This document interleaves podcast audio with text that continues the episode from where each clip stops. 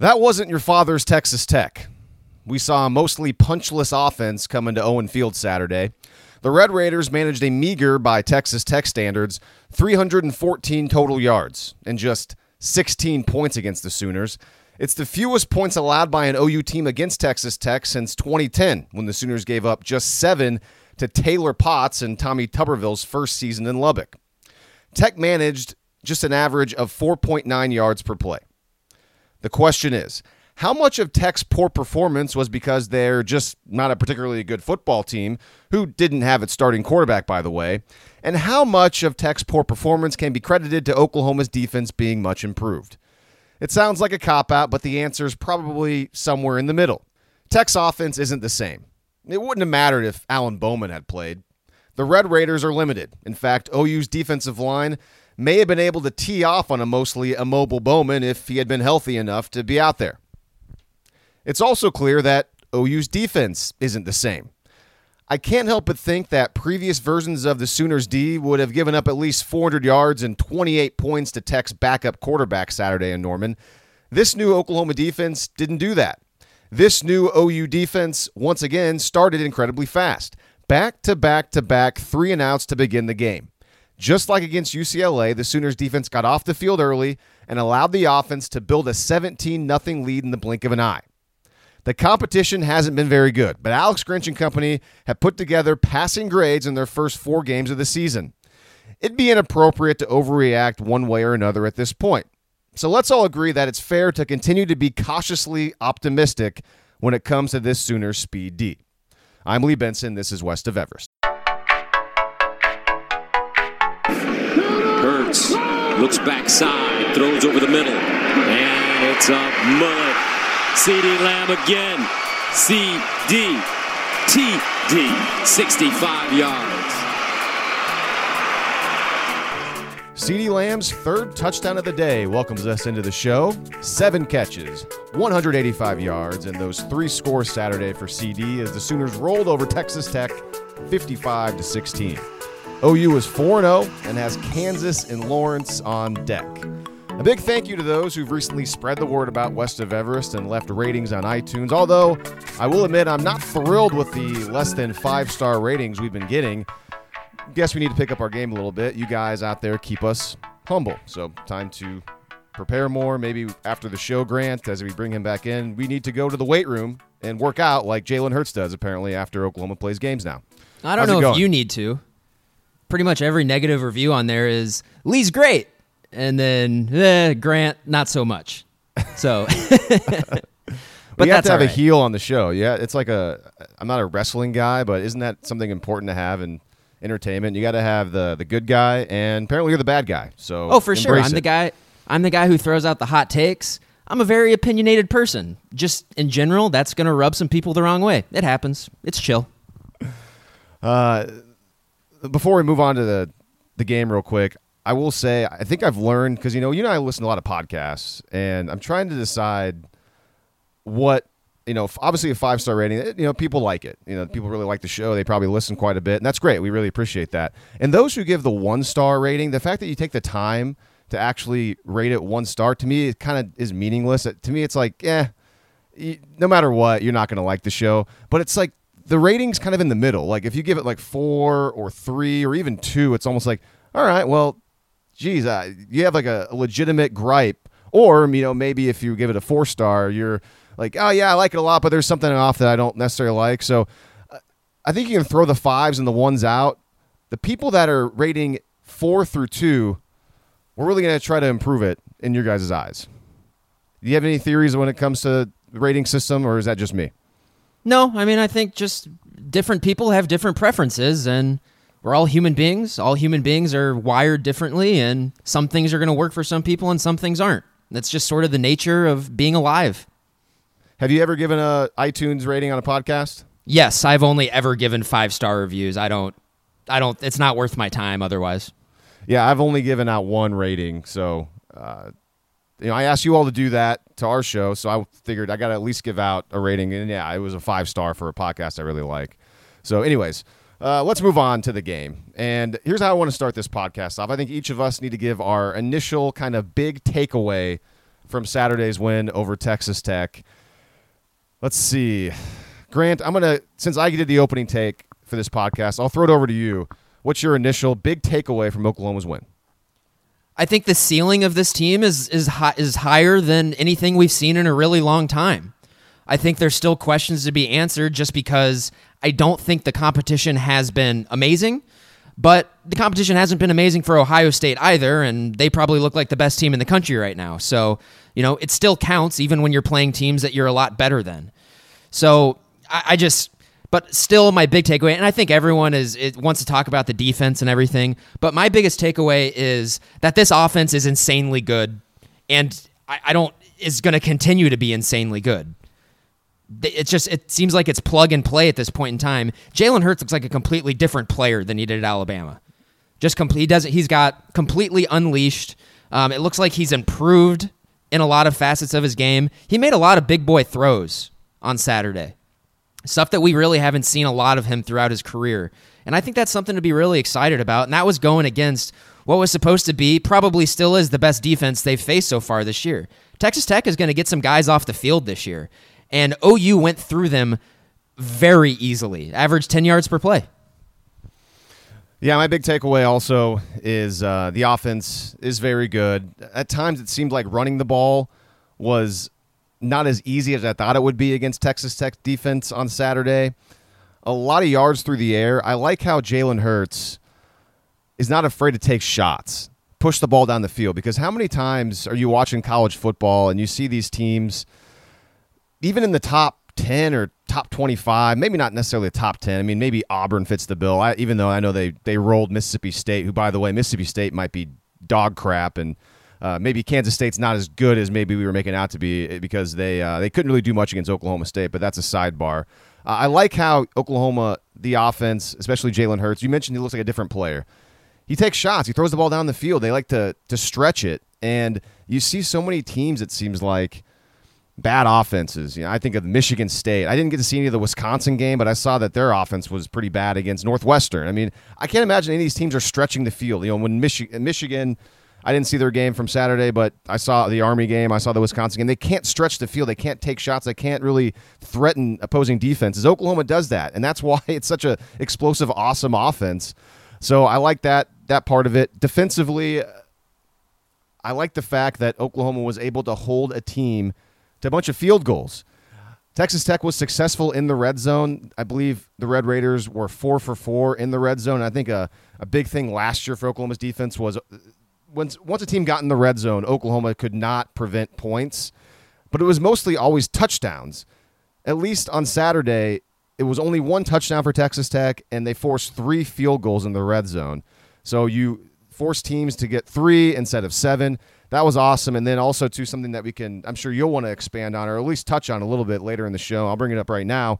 Oklahoma's defense, no garbage time points, Grant, no fourth quarter points, including a takeaway in the fourth quarter. And that's when Texas Tech still had its starters on the field. It's not like Texas Tech pulled its starters. Meanwhile, Oklahoma offensively took out Jalen Hurts late third quarter. And as we know, defensively, Oklahoma was rotating a lot of players in throughout the game, so there was a lot of twos and threes in the game in the fourth quarter, and Oklahoma didn't allow any points. So that is my big takeaway when it comes to the defense.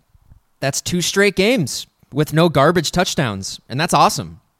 And of course, I'm really glad that you brought up last year because last year the red zone defense, like you know, like the unit was over the entire field, was atrocious. And I mean, I, I, don't even know what the numbers were, but you're right. They couldn't even hold hold guys to field goals last year. It was yeah, they're going to score a touchdown when they get into the red zone, and it's nice. It, it was very nice to see um, that not happen on Saturday. And of course, I think the the play that everyone is is talking about that was that is maybe a sign that that this defense has maybe turned the corner just a little bit was when was when DTY chased down the the runner on the sideline and got him at the two yard line and then the defense bowed its neck, two straight tackles for loss, and they got off the field on third down, which they're doing a lot this season. They've been elite getting off the field on third down, and that's huge. That is huge. I believe I retweeted Mike Houck, Oklahoma's SID, Saturday night. I'm pulling it up right now. So Oklahoma came into the game ranked seventh in the nation on third down, just allowing 24.7% of their opponents to convert third down, and Oklahoma held, excuse me, OU held Tech to one of 14. So they improved their ranking. And after this week, I wouldn't be surprised. I mean, Oklahoma's going to be a heck. I mean, probably a top five team nationally, uh, opponent third down percentage, maybe even top three. I don't know. I mean, like one of fourteen is incredibly awesome. That's that's amazing. So, and that's I mean that's one of those things. If they if they keep that up over the course of the season, if this is not a fluke, and and I'm sure it's you know bigger sample size will probably be a bigger number later in the season, but.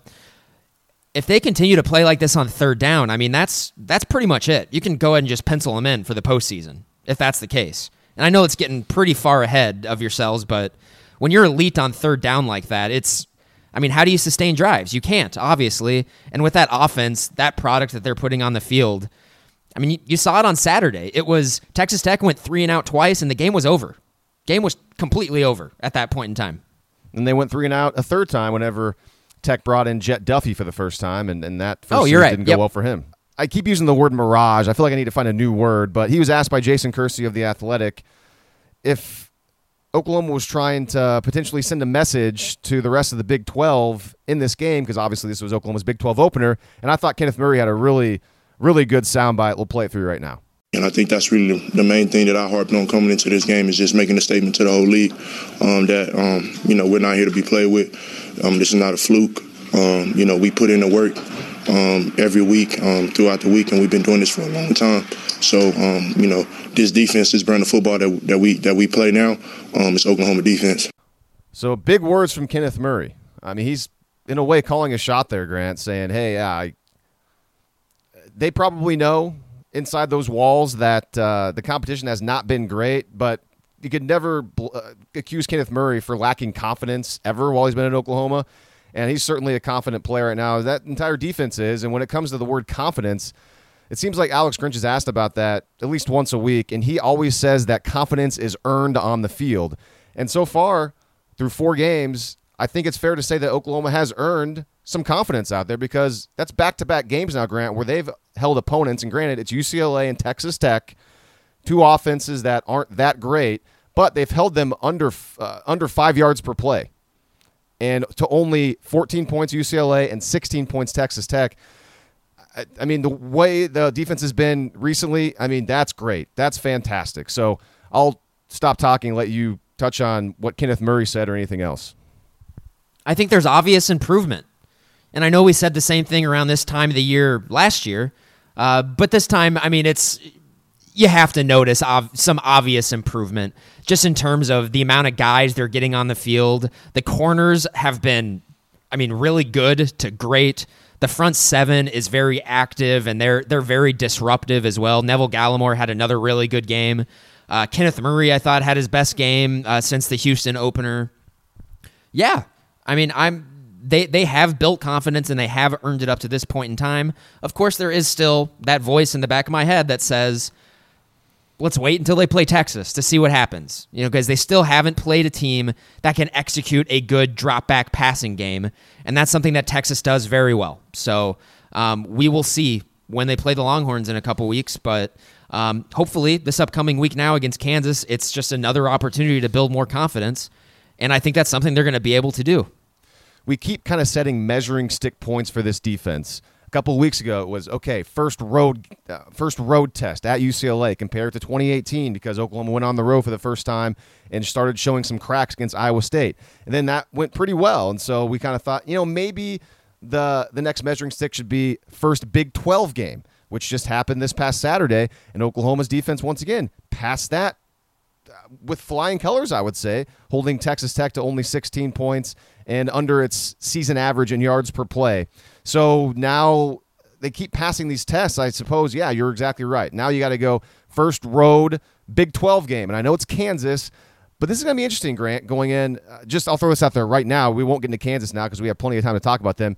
The fact that Oklahoma's defense gave up 40 to Kansas last year, you know that unit is going to want to shut Kansas down Saturday in Lawrence. Uh, and then obviously there's Texas after that. So let's you know let's continue talking about the defense. I want to start, well, not start, move on to how about Texas Tech? Just want to throw this out there. What was Matt Wells thinking starting Jackson Tyner in that game? I was shocked when I saw him jog out on the field to take the first first series, let alone the first two series of that game. Grant. No idea. No idea. Jet Duffey was clearly a much better option, and that played out over the course of the game. So, I mean, and I'm sure it's a pretty simple explanation. Tyner probably had a better week of practice than Duffey, Sure. You would think, right? Yeah. Um, that's that's got to be really the only explanation. But yeah, I mean, the offense, Texas Tech's offense looked a lot better with Duffey in there because he added that extra element with his legs. Duffey's a good runner. He's pretty good at setting up blocks and whatnot when he's on when he's in the open field. Um, but he didn't have a much. He didn't have a lot of room to operate, and that's to the credit of the OU defense. I ran into a couple of Texas Tech, uh, I should say, couple of reporters in from Lubbock that were covering the game, and so obviously they covered Texas Tech. And I just I asked one of them, "Hey, I mean, what was the the thought process? Like, what's your theories behind Tyner starting?" And the guy I was talking to said uh, he thinks that Tyner his actually his experience, I guess, with that offense, and he said that Duffey was still kind of learning the offense. So I kind of thought that was a weird explanation for that because I know that you know Duffey's not the best thrower of the football, but they've both been in Matt Wells' system the same amount of time. So, uh, so that was kind of surprising. And I did get the feeling that uh, some of the Lubbock reporters that cover Tech they kind of thought that the game would have been a little different for Texas Tech's offense if Alan Bowman would have been able to play. And you know, on this podcast, you and me, I, I just I don't see it. I I don't think it would have been that big of a difference. In fact, I think if Bowman would have been able to play, they would have called more, you know, three, five, seven drop passes, and that would have given Oklahoma's defensive line, as I talked about a little bit in the take, more of a chance to kind of tee off on him because Bowman's mostly immobile. I, I don't know if Bowman playing would have mattered that much. What do you think? I'm sure it would have mattered a little bit, but yeah, I I, I sort Yeah, of that's that's true. That's true. It I, would have mattered I, I little bit. share your I share your opinion about that. Certainly would have made it a lot tougher to protect the quarterback because I mean this has actually been a a very consistent theme amongst OU's first four opponents. They're calling plays to get the ball out of the quarterback's hands, bang bang, and I think that has a lot to do with OU's defensive front. They're just they're so disruptive. They get upfield really quickly, and uh, I'm I'm really curious to you know to see what happens when they play a team that's a little more deliberate in the drop back passing game. Texas maybe a little. I know they do they do throw a lot of quick hitters and whatnot. Um, but I think going forward, that's going to be part of pretty much everyone's game plan. They know they don't have a they don't have a million years back there in the pocket against OU's front. They've just been too good. All right, you mentioned Kenneth Murray. It seemed like he played his best game in a while, maybe the best game since Houston. He led the team with nine tackles, had that really nice sack early in the game. I think that was Jett Duffey's first series. That was the uh, the third straight three and out. It's always nice seeing him flying around playing uh, playing fast football. And when it comes to you know playing fast football and speed, Lincoln Riley had a had a quote Saturday after the game that stood out to me. And, and when it comes to Lincoln Riley talking, that's kind of a bit now in this podcast. He didn't say a whole lot. You know, he talks for a, a while, but doesn't say a whole lot because he's got coach speak down. Uh, obviously, very respectful. He'll answer questions. He'll go into detail. He he takes everybody's questions seriously. He's just he, he's very good at it. But when you get done with Lincoln Riley's press conferences, you think, did he say anything really worth note? But there's one thing that I really enjoyed him him uh, saying on Saturday, and it's in relation to Oklahoma's defense just being at full speed and playing that speed D and getting a lot of guys in. So here's what Lincoln Riley had to say. Playing fast on defense is not just what we say or way we train this and that. It's also decisions like that to play a bunch of guys. And uh, so, in our mind, there is never an excuse uh, for a defensive player to not be full freaking speed. I mean, it's got to be that way. And there's, and if they're not, then somebody else is going in because we got other people, and we're not scared to put them in the game, no matter what the scenario is. And our players know that. Grant, full freaking speed. That uh, that perked my ears up a little bit. He's pretty serious about this, and I love it. Yeah. I mean they're they very clearly they have very clear goals within within that program right now and I think they very much understand the level that they need to get to to win a national championship. They absolutely understand the last handful of years or the last, you know, 3 of the last 4 years when they've been in the playoffs that Alabama and Clemson and teams of those like are on a different level right now and they understand where they need to get. And I think that's that's that's one of the more underrated reasons why bringing in Jalen Hurts is increasingly looking more like a genius move because he's the, he's a guy who has just been preaching that the entire time. Um, whether or not it's with the rat poison or with you know in the in the post game press conferences, he, he always keeps saying we just need to get better, we need to get better. Um, that's that attitude, and that's where it comes from. So, and I I'll, I'd be lying if I didn't say that at this point in time, I mean, this team seems to have sort of a special kind of charm to them, and um, I, I'm I'm hoping that in terms of mentality, they get it. And so I, I'm hoping that continues. And college football is very volatile. It's a long season. So much weird things can happen and can still happen that that could completely derail any of that. But right now, this this team looks pretty darn good, man. And they're getting better every single week, too. That's the mark of a really good team. And if that's the case, if that progression continues over the course of the year, just think where they'll be in November. It's kind of fun to think about. Yes, yes, it is, and I agree. They are getting better, and they do seem to have a mental edge to them. I mean, coming off the bye week, you always kind of. Sometimes you see those teams that come out kind of flat off a bye week because it's been a while since their first game, and you always kind of think, and maybe you're the same way as me. I think, man, teams should always be super pumped to be out there after the bye week because they haven't played in so long, and they should just fly around and be even better.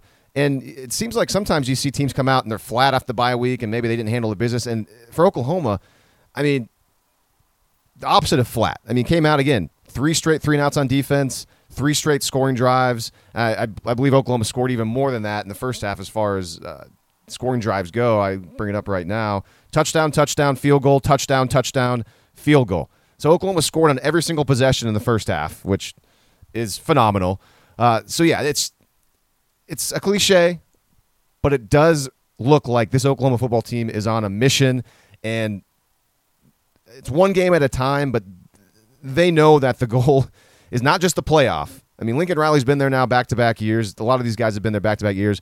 It's first to win a playoff game because they haven't had, uh, haven't done that yet.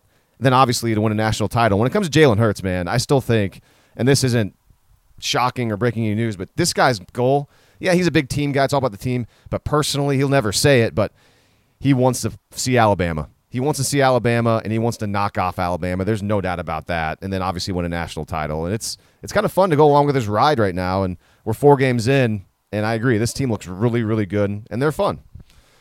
Yeah, more defensive I mean, this, stuff. Okay, yeah, yeah, go and, ahead. and I and I would really, I'm going to try not to get too excited about all this stuff, but you know, showing up and winning 55 to 16 is not that's not normal. That's not Easily something that most college spread. teams do. And yeah, I mean, that was uh, easily exceeding expectations because that's what the line is. It's expectations, and Oklahoma easily exceeded it.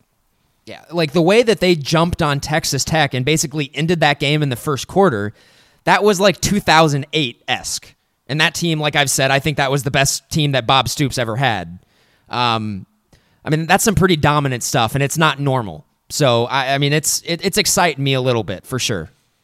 Speaking of that 08 team, they did a little flashback during the game when I was on the field to that 08 game against Tech, the old jump around game. Grant, I got to say, I got some chills watching the highlights and seeing it again because we were both there. That was still to this day the the most fun and the, the best atmosphere at a sporting event I've ever been to. Yeah, I think that's one of the that's one of the best days of my life, to be honest with you. In was a- terms of Yeah. that was a fun day. Yeah. So, uh, all right. Anyways, that was a sidebar. Let's keep talking about the defense. Just a couple other points I want to get across. Jaden Davis, Grant. Once again, he's flashing. Had a really nice tackle for loss. Blew up a reverse. And I mean, he.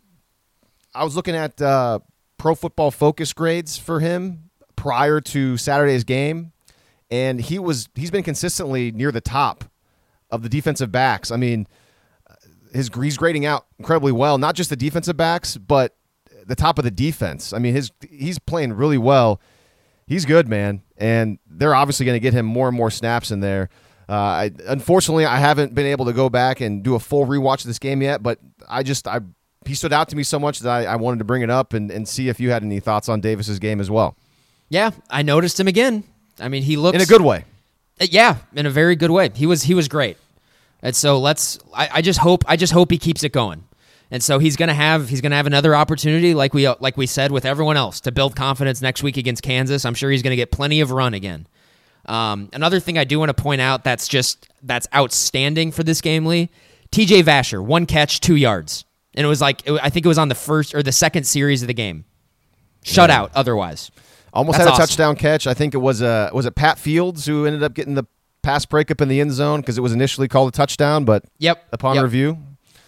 So nice job by Fields not giving up on that play and getting the ball out. I still think too, not that it matters, but I think his foot might have been out of bounds anyways when he was coming down. Did you catch that as well, or is that just me? So I, I think it might Oh, have been incomplete in two different ways. I wasn't necessarily. I, I thought his foot was down, but I, I mean, I thought they made the right call because he didn't survive the ground.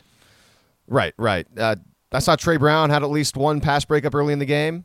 Uh, the the pass defense, the press type coverage is really working well, man. I mean, it's they're not giving up anything on the outside. It seems like whenever they do give up yards in the passing game, it's on quick kind of screens out into the slot, kind of where there's that open space where the safeties are kind of put in that conflict position where they got to decide to come up and and uh, and play one on one, and that's tough. So uh, we're still going to see problems with that. And speaking of the safeties, let's move on to Trejan Bridges, Grant, and he was working out with the defense pregame. He was with the safeties and the nickels and the corners and things like that. Whenever it was team defense pregame, kind of when they do a little bit of a walkthrough, I kind of thought he was playing nickel, but I didn't want to make any any official uh, you know reports. And it was it, it was right. So he came out there in the third quarter we saw him and trejan bridges is at nickel. We both thought he was at one of the safety spots. I had no clue that it was actually going to be nickel. And uh, again haven't gone back and rewatched this from a top level view just saw on field i know he got flagged for a couple penalties so his debut on defense probably going to be remembered for a couple penalties did you notice him or did you see anything on tv from bridges when he came out there in the second half Well, I noticed him just in the sense that when he was out there, I was just I was specifically watching him. So, I mean, he looks like a receiver who's learning how to play defensive back at the college level. there you go But other than that, I mean, he looks active. He looks ready and willing to go in and you know, you know, put his head in and tackles and whatnot. So we'll see. I, I don't. I I don't think we got any sort of sense of how he's going to do back there definitively at all from this game. It's the first time he's played that position at the college level. So, um, but no, I mean, he wasn't. If if he was just thrown out there and we didn't know anything about him, we would probably think, eh, he didn't look great. Yes. The positives though is that now I don't know how many series he played, how many snaps he played. I guess we can go back and we can count if we really want to. But now there's something on film for him to watch, and for the defensive coaches and Alex Grinch to go through and talk with him and show him, hey, here, here's this. They're going to get him on the field. You'd think next week against Kansas as well, maybe even more snaps. And kind of the scenario that I was kind of hoping would happen is seemingly through one game playing out, Grant, where I'm thinking you got Texas Tech, you got Kansas. They can kind of get him out there, get some snaps, maybe get him comfortable, and then see if he's going to be good enough to maybe contribute against Texas. And I got to give you some credit, Grant. You're making a joke on the last podcast, but it seems like you you might have been right about you know Lincoln Riley coming out Wednesday and saying, "Nah, this is more of a uh, a story in the media and the public than it is within these walls." And then boom, on game day you see Bridges with the defense, and then in the third quarter you see Bridges playing defense.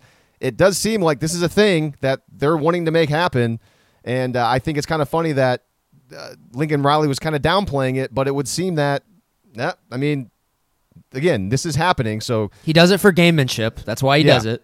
Um, and I, I finally it finally clicked of the other instance where he mentioned the that's you know it's it's a bigger deal outside these walls.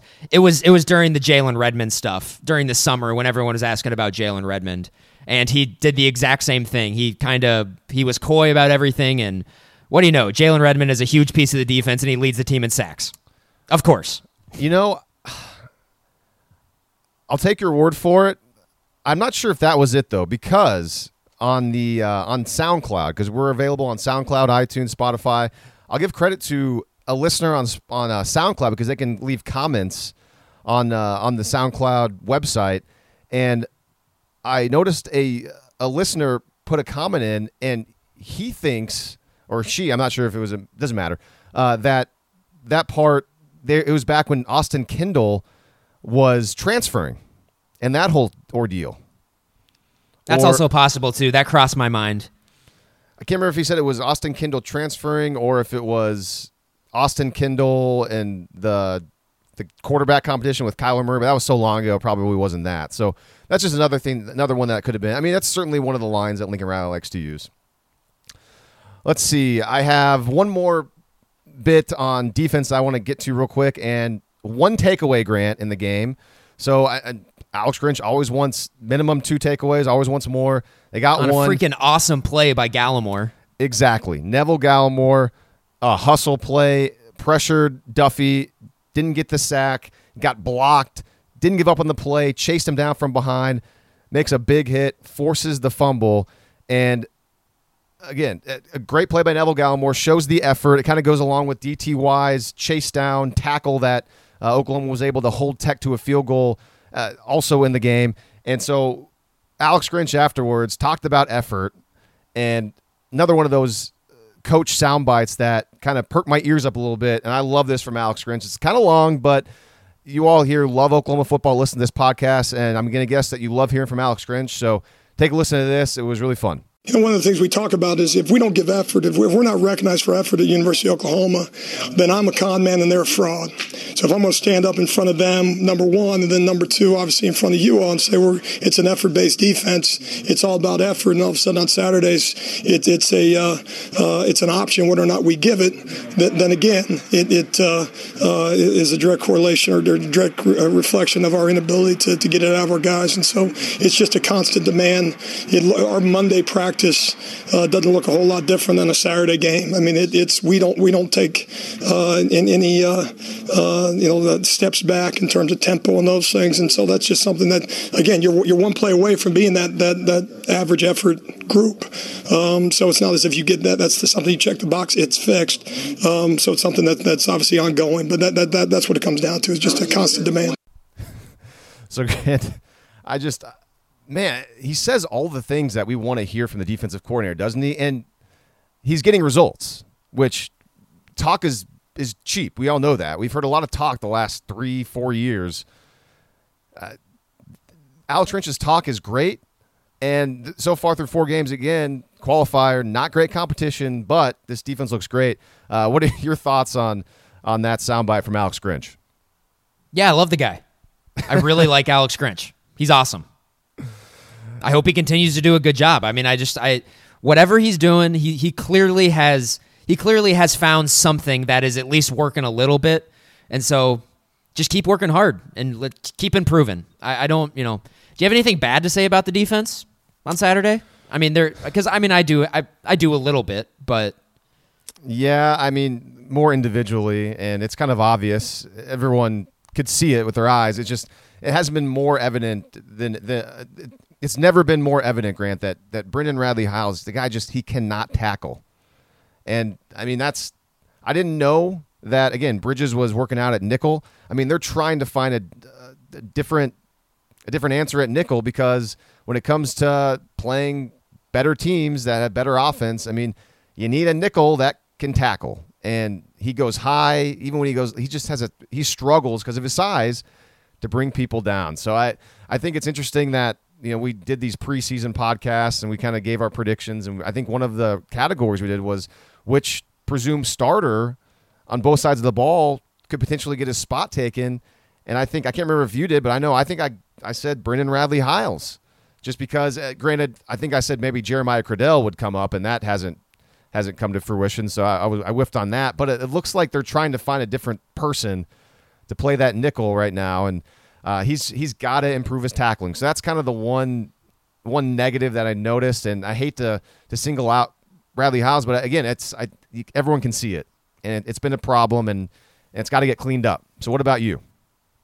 And it's obvious. I mean, that's obviously what they're trying to do by by getting Robert Barnes some time there and Bridges. They're they're trying to improve tackling at that position so they can get bigger guys into the box to help with the run game. I mean, that's that's obviously their what what they're trying to do here. And I mean, yeah, the, uh, Buki this season he has been when he's when he's been asked to cover a guy, he's been pretty darn good. Um, but man, is, when he's got to make an open field strength, we've yep. always said that's his strength, right? Yeah. Yeah, but when he's got to make an open field tackle, uh, he's he's been a liability. I, I'm not sure if there's really any other way to to say it other than that. And and you know, over the course of the season, not as much yesterday, but the safeties have been a liability as well there too. So you know, not just to single him out. But yes. Um, yes, but they're still they they're not rotating really that much at safety. I saw Justin Broiles got some time back there, but uh, I, I, guess you mentioned Robert Barnes got some playing time early in the game, but but that was kind of, and then kind of late, you know, fourth quarter or so. Again, I didn't get a chance to rewatch it that closely, but yeah, I mean they're they're they're doing what they can. They're trying to get that competition back in the in the back end. and I don't think like I don't think Buki is gonna. I don't think he's gonna like disappear over the course of the year. He's been covering too well for that to happen. Um, but yeah, I mean they they definitely need another option there so they can get more size in the box because they're going to be playing some teams where that's going to be an issue for sure, and Texas is one of them. All right, Grant. Uh, anything else on the defense before we go to the offense? No, I mean I just thought if you if you want to be nitpicky, of course, I mean you can be a little concerned with how you know how easily sometimes Tech beat OU to the edge. You know that would be the one Yeah. thing. The the big long run that that DTY saved. I mean that should have been that was a blatant hold. Uh, that wasn't called. So you know I'm I'm not too upset about that one. But yeah, I mean there were some there were some instances like on the jet sweep uh, where it was a little concerning how how easily Tech was able to beat them to the corner. Um, but sometimes on that on on that end, you just got to tip your cap to Tech. They got some good offensive players, and uh, also Jett Duffey can run as well. And uh, but for as many as many bad plays that there were, there were many more good plays. All right. Let's go to the offense. And I think it was CeeDee Lamb's day, Grant. He was great. He was fantastic. And uh, he only had, what, one catch in that touchdown against UCLA. And it's an offense where they spread the ball around a lot. There's so much talent. But it was a game where I, I don't know if they were specifically trying to do that with CeeDee Lamb, but man, I, he was great. It's just a reminder again of how explosive and how much of a how much he's improved since his freshman year, a year when he was really good and the probably the best receiver on the team back then. Uh, yeah, him and him and Marquise Brown. So CeeDee Lamb just it was fun to watch him break out. I mean, his third touchdown, he just shrugged off a tackler and just waltzed his way to the end zone. So I just we'd be remiss if we didn't once again bring up CeeDee Lamb and congratulate him for a really good game and and uh, good luck to you in the NFL, CeeDee. And you're going to be really good. Just kind of shrug, just kind of shrugging off those DBs like it's no big deal and taking it to the house. Kind of for the first time in a while, I feel like showing off how strong he is. Because I Mm-hmm. mean, he's he's got he's got a big, nice, long frame for that position, and he's a good player, man. God, he's, he's so easy to root for. He's such a good guy. I mean, he he's really improved. I think I may have mentioned this a month ago or something like that, but he's really improved his game in it in the interview settings. He's very thoughtful.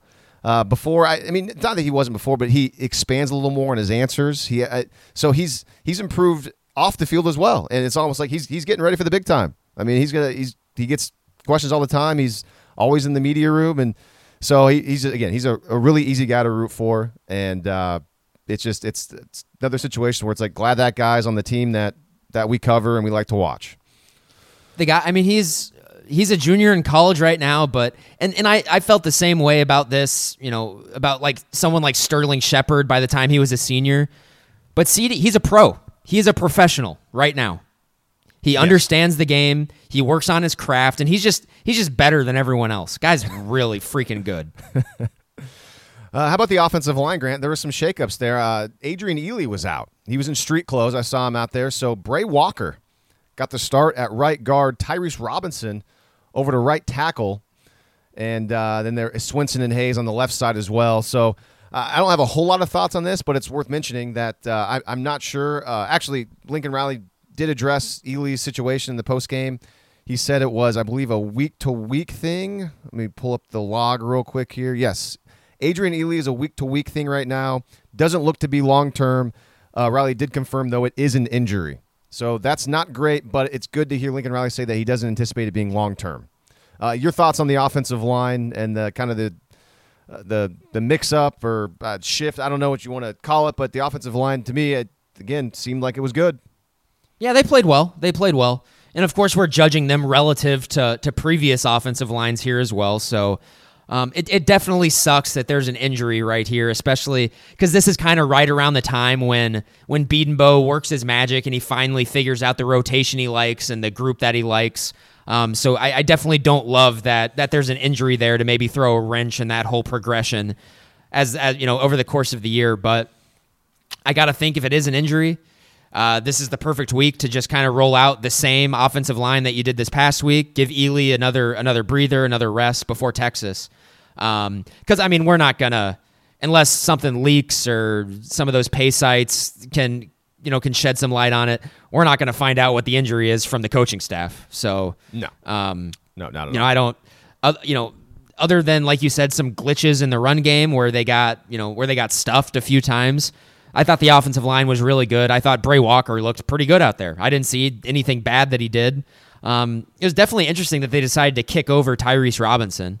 That that was the decision that they made. Mm-hmm. Um, I, I would have figured in that instance, you know, it would have been like an R.J. Proctor of some sort. But it, Yeah. but it seems like he's, you know, he's just a left tackle now. It looks like.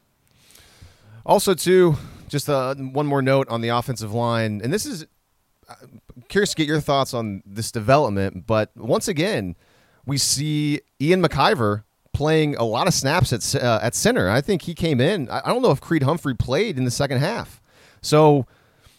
I, uh, Creed's fine. He's playing. I can't imagine he's injured or anything like that. But I, this is interesting to me because they clearly are trying to develop that depth at center, and they're getting Ian McIver a bunch of snaps at center.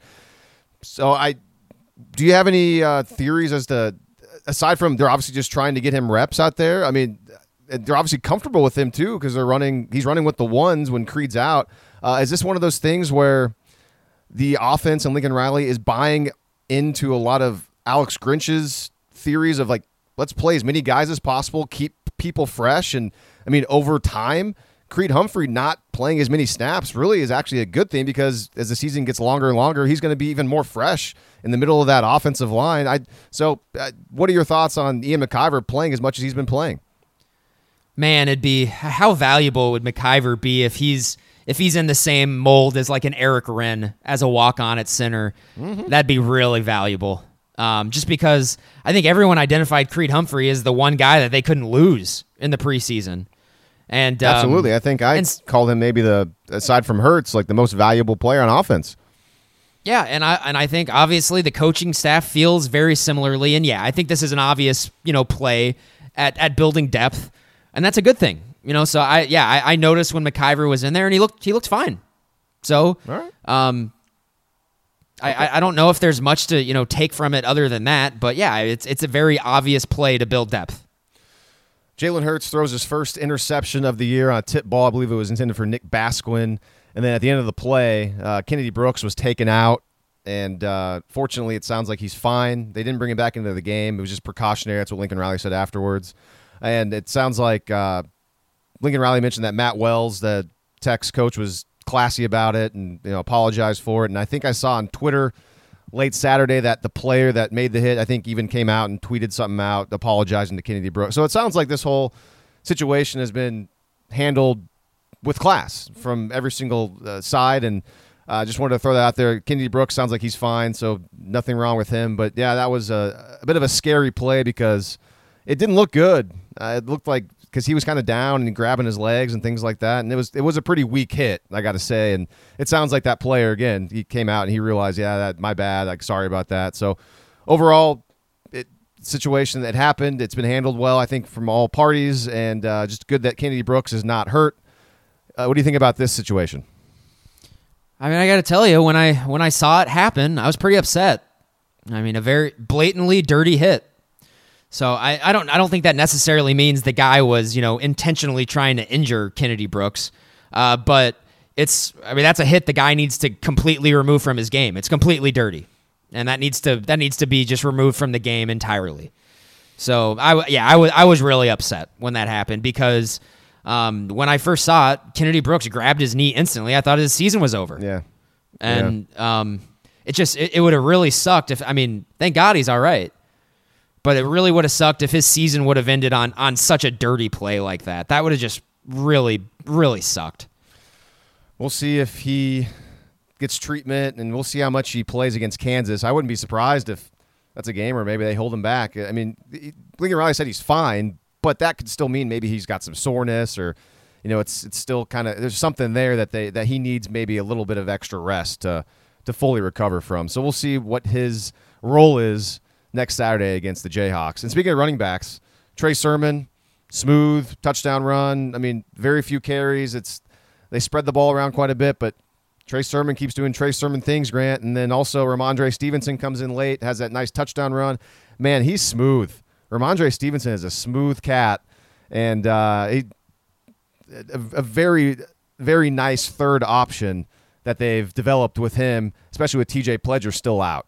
Yeah, uh, his um that cut to the right that he made on his touchdown run was beautiful. I mean, it, and it was seamless. It, it was very smooth, and so I think he's still kind of trying to figure out the dynamics of the offensive line and the and the blocking the blocking structures and the angles required to kind of you know break off big runs. But man, when he's in the open field, God, he's really good. And I don't know if I mentioned this on the last podcast leading up to the game, but Rhamondre Stevenson w- talked on, uh, I believe, Tuesday night, and he was just a really likable guy, real fun. See, he's a JUCO transfer. It's the first time that he's been available, as far as I can remember, to the media. And uh, remember in preseason, I was talking to Trey Sermon, and Trey Sermon mentioned that he thought that Stevenson, his gait, his running style, kind of reminded him of Jamaal Charles, and uh, he was asked about that because uh, just to get his thoughts on that, and Stevenson was like, "Oh well, I mean, yeah, maybe, but without the speed." And he kind of laughed. So like he was kind of self-deprecating. Uh, I, I will say though, Stevenson's got some speed though. It's not like he's a a plotter back there. I mean, he's got. I mean, he showed his breakaway speed against South Dakota, uh, and he really does. I mean, the way he runs his style, he does look like Jamaal Charles. He really does. It is Yeah. crazy. Yeah, So, that, that yeah. touchdown run was Jamaal Charles esque. It really did look like him. It's just a bigger version, obviously, because Jamaal Charles and that's wasn't. You know, yeah, wasn't and that's not to say 240 that pounds. Rhamondre Stevenson is Jamaal Charles. I'm No, just it, no. it just looked like Nobody's it is all. that. Yeah, just aesthetically, it just the way his his stride and his gait. It just yeah, it's weird. Let's see anything else on the offense. I we saw Tanner Mordecai, we saw Spencer Rattler, Grant, and I believe Mordecai played three series, and Rattler I think got two. And I the offense didn't go anywhere and literally went backwards when Mordecai came in. I remember looking up at the scoreboard. I think Oklahoma had like 596 total yards when Mordecai got his first series. And I, I think they were at like 592 when he came out. So I don't think they technically gained any yards. And then Rattler came in and right away they hit a hit a pass to Rhamondre Stevenson. Uh, they moved the ball a little bit. I mean, he he didn't move the ball that well either, but it's just it's pretty clear, Grant, that I think Rattler, even though he's newer than Mordecai, he seems to have a better grasp of this offense, and he's able to to make quicker decisions and eliminate quicker. And I, I think they were both going up against the same types of defensive players. It's not like I, I don't think Tech had really pulled out their starters, or if, if they did, maybe it was you know a couple twos here and there. But I think they both played against starting defenders when they were out there. And I just just wanted to point out that it looks like Rattler is is potentially going to be a special player, and Mordecai still is still is kind of working through some things. That throw that Rattler made to Haselwood down the field, just dropped it in the bucket. That was a really good throw. Um, and yeah, I mean, I think when, when you're watching Mordecai, it just kind of he looks really skittish, doesn't he? Yeah, yeah. He just he, so- he doesn't eliminate. He's not getting rid of the football. And so yeah, you, you do hate to you know, to come to any sort of declarations after I mean what? Tanner Mordecai has played like 10 series this year, probably even less than that. Yeah, Um yeah. I mean, he's getting some reps though. I mean, Lincoln Riley is trying to get him out there, and uh, I mean that's a good thing. Obviously, I mean, heck, I mean they brought him in late third quarter. But yeah, I mean, I think I I think Spencer Rattler has looked better than Mordecai up to this point, but I, I don't know if it's fair to Mordecai to pile on quite yet, just because you know he is he's playing with the twos and whatnot. But Rattler's playing with the same guys and and commands the offense a little better. You know, that's what it looks like right now. just pointing it out. Just pointing it out. We'll be remiss not to bring it up. Uh, let's do special teams real quick. I mentioned going into the game that I was kind of curious to see what the kicking duties would be like since Callum Sutherland was arrested during the bye week, and well, it was Gabe Birch, Brkic handling all the kicking duties, and he was two for two. He had a couple field goals, made all of his extra points, looked very good, and I'm sure you know I shouldn't say I'm sure. I didn't see Callum Sutherland out there. Uh, I think I saw Eddie Radosevich from Sooner Scoop tweet something about how in pregame he, he didn't see Sutherland out there. So if I'm wrong about that, I apologize, Eddie, if I'm misquoting you. But uh, interesting to see if it's Brkic now moving forward. I wonder if Sutherland lost his job because of uh, a bad off the field decision potentially. So uh, just worth pointing out that Brkic looked good.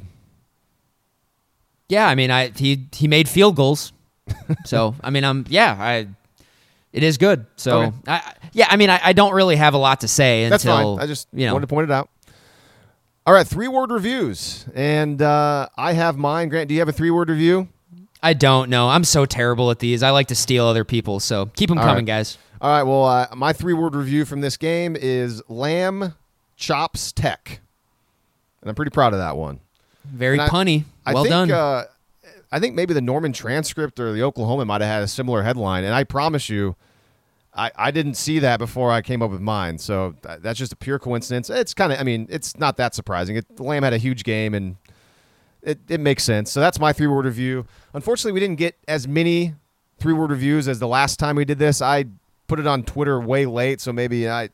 I, I got to get up on Twitter when the game ends and people are still kind of the juices are flowing. The game ends. They want to talk about it. So that's my bet on that one. So we'll go through a few of them. Gonzo Strangelove on Twitter. Hurts Donut. And he has two actually. Watch Bridges collapse. I, I wouldn't, uh, you know, that seems pretty, uh, let's see, kind of like making a, a, a quick declaration on Trejan Bridges' uh, time at safety on defense. But yeah, I mean, he, it was a, a memorable game as far as he was penalized a couple times. So that's Gonzo Strangelove. And also on Twitter, Warren Beck. His is simple team to beat. All right. Got a few more on Facebook. Derek Kindle has a couple. More improved defense. And then I think this one kind of goes with his uh, his last three word review. Still needs work, which I think he also might be referencing Jalen Hurts because Jalen Hurts continues to always talk about how they got to take steps and keep getting better. It's actually become a bit now. It's kind of a it's ridiculous. Like who is going to be able to get Jalen Hurts to say anything positive in the in the press conferences, man? Because uh, I was in there on Saturday after the game, and you know he was asked the first question I think was you know what stood out to you? What's your what was your favorite play or what's the what's your biggest takeaway from the game? And it wasn't CeeDee Lamb's big touchdowns or some of his good throws. It was he just pointed to all the bad things. so it's comical at this point, Grant, that you know Jalen Hurt Jalen Hurts very rarely ever says anything positive, and it's certainly uh, on purpose from his perspective. Have you? I'm not sure how much of these press conferences you watch or hear, but what have you noticed from Hurts? I honestly I haven't seen the press conferences at all. I um Saturday was was one of the uh I was moving on Saturday pretty much all day. I had to watch the game on DVR delay. It was the only game I watched all day. It was uh certainly not the the most ideal way to spend a college football Saturday. So no, I, I haven't seen any anything like that, but you know, with, with Hurts, of course. I mean, when you're when you're beating teams by 39 points, the great teams still find find ways to challenge themselves and get better, and that's all Jalen Hurts is doing.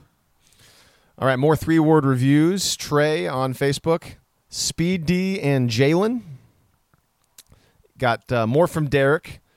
this is I, this is pretty creative. TDCD. That counts as a three word review. Very nice. Uh, Caleb on Facebook. Tech only 16 with an exclamation point. and uh, I mentioned in the opening take, it's the fewest points Oklahoma has allowed against Texas Tech since 2010.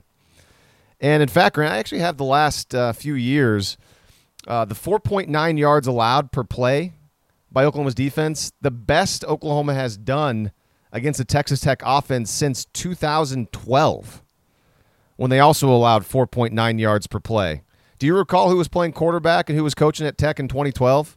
2012 was Tuberville. It was still Tuberville? Okay. And honestly, no, I don't think I do remember the quarterback that season. Because uh, in 2010, when they only scored seven, it was Taylor Potts. So thank you for uh, that information, Google.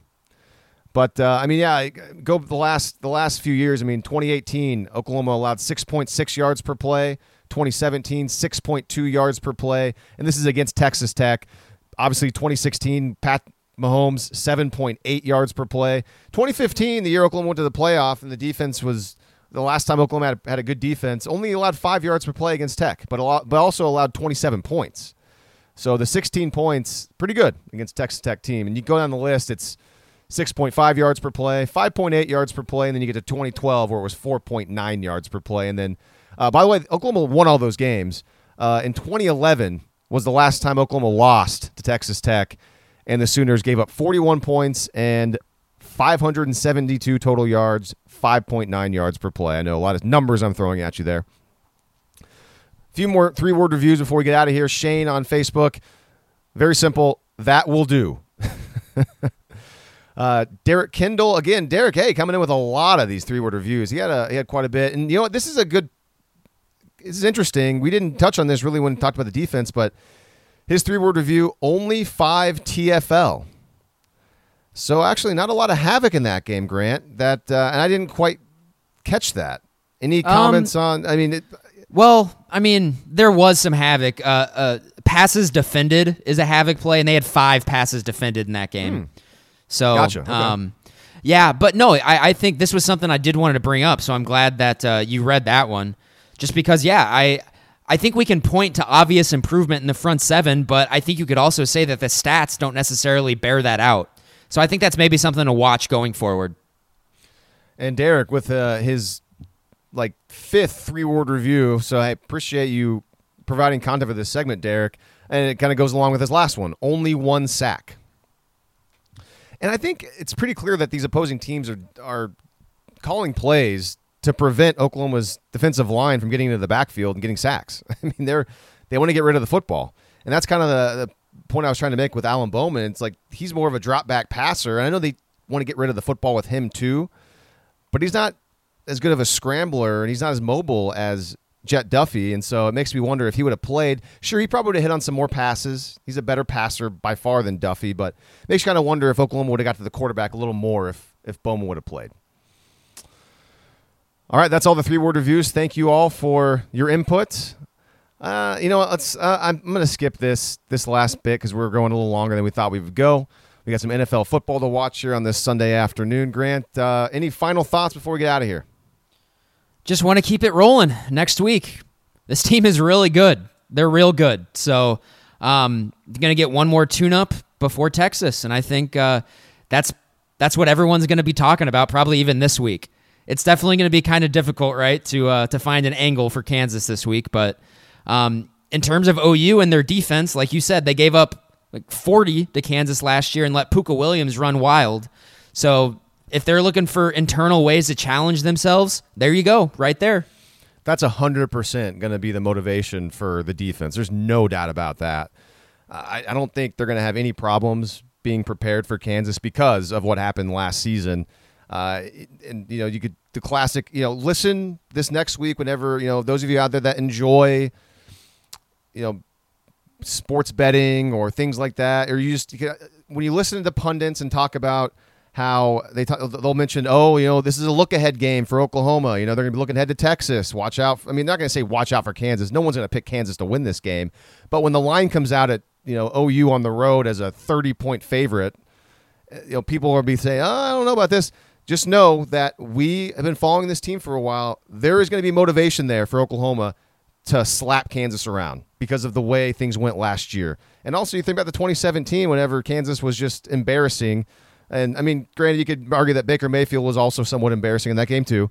But uh, that was the the games against Kansas have been kind of weird the last couple of years. So I think Oklahoma initially, as we talk on Sunday, there should be uh, a lot of motivation for both sides of the football. I hope so. I hope that's how it plays out. Okay, Grant, that does it for today. We'll be back later this week to take a look at Oklahoma's matchup with the Jayhawks and talk about the rest of the college football world. Until then, until then, for Grant I am Lee, this is West of Everest.